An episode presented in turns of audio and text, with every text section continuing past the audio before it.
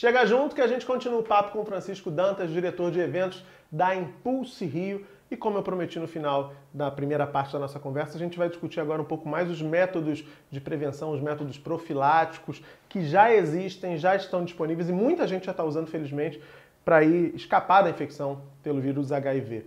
Você falou na primeira parte da entrevista de PrEP e de PEP. Vamos Isso. explicar um pouquinho para quem ainda não conhece uh, esses métodos, o que, que eles significam, Francisco? Não, a PrEP é profilaxia pré-expositória. É, é, preventivo mesmo a, a infecção. E fique claro, é, como nós já falamos anteriormente, o fato de você usar a PrEP, que é um comprimido, não elimina a, a, o uso da camisinha. O ideal é que esses dois métodos sejam combinados. Então, a PrEP é uma profilaxia pré-expositória, você toma um comprimido uma vez por, por dia é, e vida que segue. Usa a camisinha e vai transar. Usa a camisinha e vai transar. E tem a PEP, que de uma forma mais resumida é a pílula do dia seguinte da AIDS. Então, assim, você foi exposto a uma situação de risco. A camisinha estourou, você foi é, vítima de, de, abuso sexual, é, alguma situação não prevista e você acha que entrou, existe a possibilidade da infecção, você vai a um posto de saúde, a OPA no Rio de Janeiro, é, e pede para fazer o uso da PEP. E aí isso tudo está disponível nos sistemas públicos de saúde? Sim. Você estou no Rio de Janeiro, mas no Brasil inteiro? Sim, sim, sim. O Brasil é um dos países que mais investe na questão de tratamento do AIDS e HIV. Que bom, é bom dar uma boa notícia sobre o Brasil de vez em quando, né? Muita gente fica insegura achando assim, ah, mas isso ainda está em, desenvolvimento, será que esses, esses, esses, medicamentos são de fato seguros? Será que ele pode trazer algum tipo de efeito colateral? Que, que os estudos, pelo menos, têm apontado nesse sentido, Francisco? Assim, é, com relação a, a, efeito colateral, é um medicamento. Você está ingerindo substâncias que o seu corpo não, não, é, não é acostumado.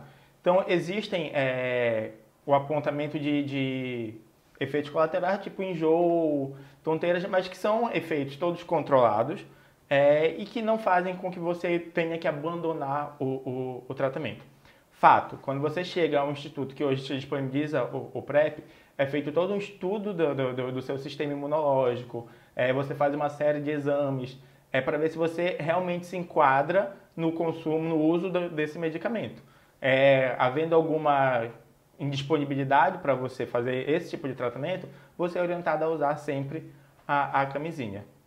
A gente teve, agora você falando dessa questão do estudo, do seu comportamento, a gente teve recentemente uma grande polêmica, ainda está vivendo essa polêmica, com relação ao Facebook, porque vazou dados de usuários, mas a gente também teve uma polêmica que a mídia não divulgou tanto assim, porque eu acho que talvez nem entenda direito o que isso significa, com relação a dados sobre a sorologia de usuários do Grindr, que é um, um aplicativo de relacionamento LGBT, gay especificamente. Sim. Uh, o que, que significa, por que, que é tão delicado você expor uh, ou você dispor de informações sobre a sorologia de um indivíduo dessa forma como a empresa está sendo acusada de ter feito, Francisco? Primeiro, quem hoje, hoje quem é soro positivo tem direito ao anonimato. Tá? Eu não sou obrigado a declarar que eu sou soro positivo, seja para a empresa, seja um relacionamento, eu não sou obrigado a passar essa informação.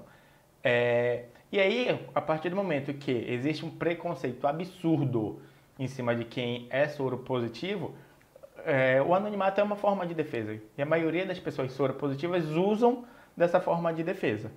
É, mas aí, também nessa polêmica do que você falou, é, nós temos as pessoas que hoje assumem que são soro positivas e aí são exemplos de soro positivos que têm uma vida normalmente e que aí a gente consegue quebrando esse paradigma, sabe? Um dominozinho que vai empurrando o outro e a gente consegue quebrar isso. O que, que você acha que é mais importante que as pessoas saibam sobre a vida com AIDS, a vida com HIV, na verdade? Murilo, acho que o mais importante é a consciência de que a, a vida com o HIV é uma vida normal, tá? É, você não precisa ter medo de fazer o exame do HIV. A partir do momento que você faz o exame do HIV, você está, na verdade, caso você seja soro positivo, aumentando as suas chances de, de qualidade de vida. Se você não sabe que você é soro positivo, você não faz o tratamento, você não se cuida da maneira adequada. Agora, se você sabe que você é, você vai fazer o tratamento, você vai, vai, vai cuidar mais da sua saúde, vai cuidar mais é, é, da sua alimentação, enfim, de todos os outros fatores. Então, eu acho que o, o, a grande questão é saber a sua sorologia, tá? O fato de você ser soro positivo ou não, não significa de forma alguma que a sua vida acabou, que a partir de agora você tem data de, de, de morte determinada em absoluto.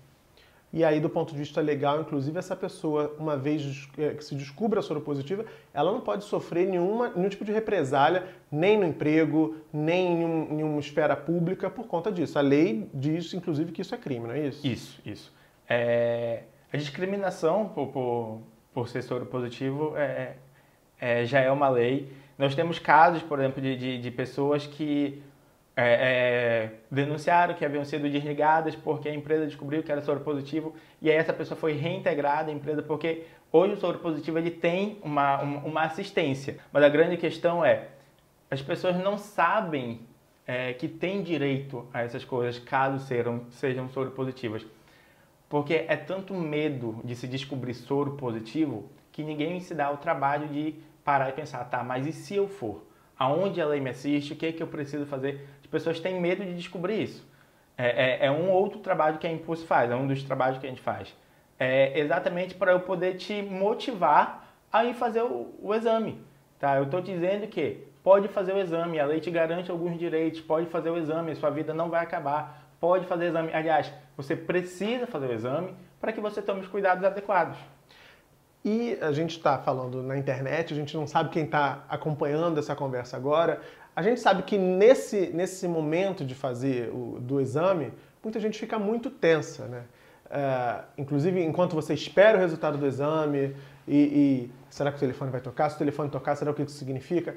Enfim, mas para muita gente, acho que para quase todo mundo, quando chega o exame e o resultado é positivo, confirma ali uma infecção, como você mesmo reconheceu, é um momento que é difícil, porque você pensa em todos esses estigmas que a gente está discutindo e até em eventuais limitações que você possa vir a sofrer em decorrência dessa situação. O que você diria para essa pessoa que agora, ou que há pouco tempo, ou que tem amigos ou familiares que se descobriram soropositivos assim recentemente? Como é que a gente lida, pelo menos nesse momento inicial, ou como é que a gente apoia quem está passando por esse momento? Murilo, é... eu tive um caso né, é, nesse um ano aí de, de, de impulso que a pessoa chegou comigo e, e falou, Francisco, fiz o exame é, e agora não sei o que fazer a partir daqui. É, e aí nós fomos. É, existe uma ONG no Rio de Janeiro especificamente que ela faz todo um tratamento, um acompanhamento psicológico. Essa ONG é parceira da Impulso, ela que faz os testes é, é, em todos os eventos da Impulso. A gente disponibiliza o teste rápido de HIV. Qual é, a ONG? Pela vida. o teste é feito em 20 minutos. E aí existe todo um trabalho de acompanhamento psicológico, acompanhamento social, de, de, de dar suporte para essa pessoa. É, tem, existe até a situação de, no momento que a pessoa se descobre sobre positivo, ali dentro, existe uma pessoa que acompanha ela até a residência ou até um outro local que ela queira, que a gente entende de fato que o, o momento em que se recebe essa informação é impactante. Né? E aí a gente tenta minimizar os danos de todas as formas possíveis, até levando uma pessoa até a residência dela, conversando, é, é, mostrando exemplos de pessoas, ó, fulano é soro positivo.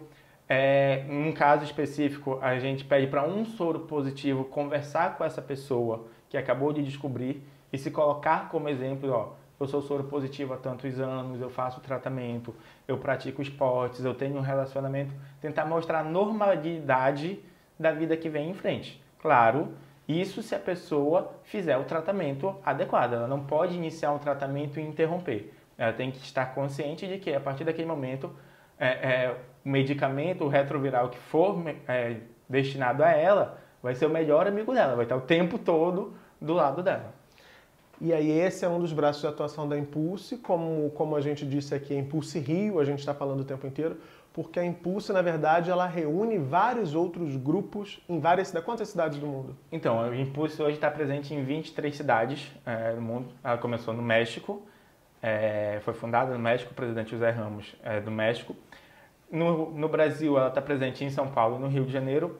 E esse, sim, é um dos braços da Impulse. A gente tenta é, usar do máximo de estratégias possíveis. É, a abordagem da Impulse, a metodologia da Impulse é, é, ela é muito dinâmica.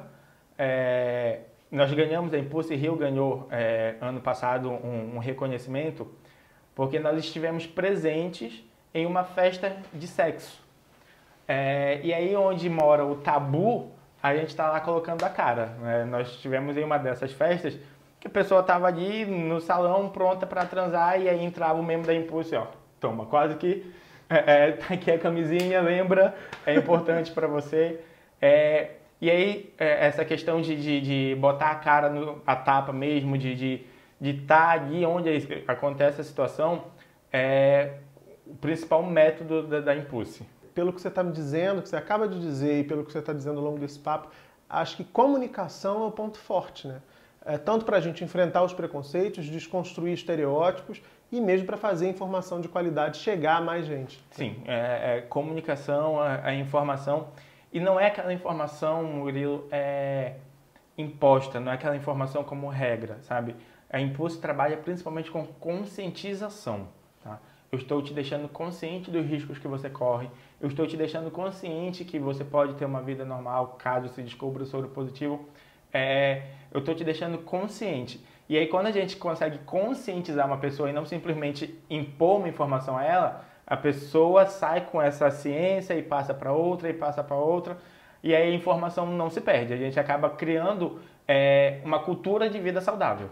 Para quem quer se engajar nesse estilo, exatamente que você acabou de apontar, de uma cultura de vida saudável, uh, para quem quer multiplicar essa, essa informação, essa conscientização, que dica você poderia dar, assim, além de procurar?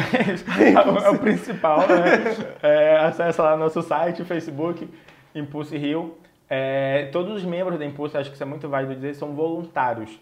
Então, assim, é, é, qualquer situação que você acha que você pode colaborar com a Impulse, é, chega com a gente e conversa com, com, com os membros do, da Impulse Rio de Janeiro. Mas a principal questão de você demonstrar, eu, eu costumo dizer na, nas nossas reuniões, é não ter medo. Eu sei que é, é difícil você, você não, não ter medo, mas é se colocar como exemplo da situação. Eu digo que a Impulse é assertiva, a comunicação da Impulse é assertiva exatamente por causa disso. Porque quando eu tenho que falar para uma pessoa que se descobriu soro positiva que ela não precisa ter medo, eu estou usando um soro positivo para falar com ela. Quando eu preciso falar para um jovem que é importante ele usar camisinha, eu estou falando um jovem que, que usa camisinha que está falando com ele. É, é, então, essa, esse nivelamento da linguagem que a Impulse usa com vários, com os vários grupos que a gente acessa, eu acho que é, é, é fator primordial para que a gente tenha o resultado que a gente tem.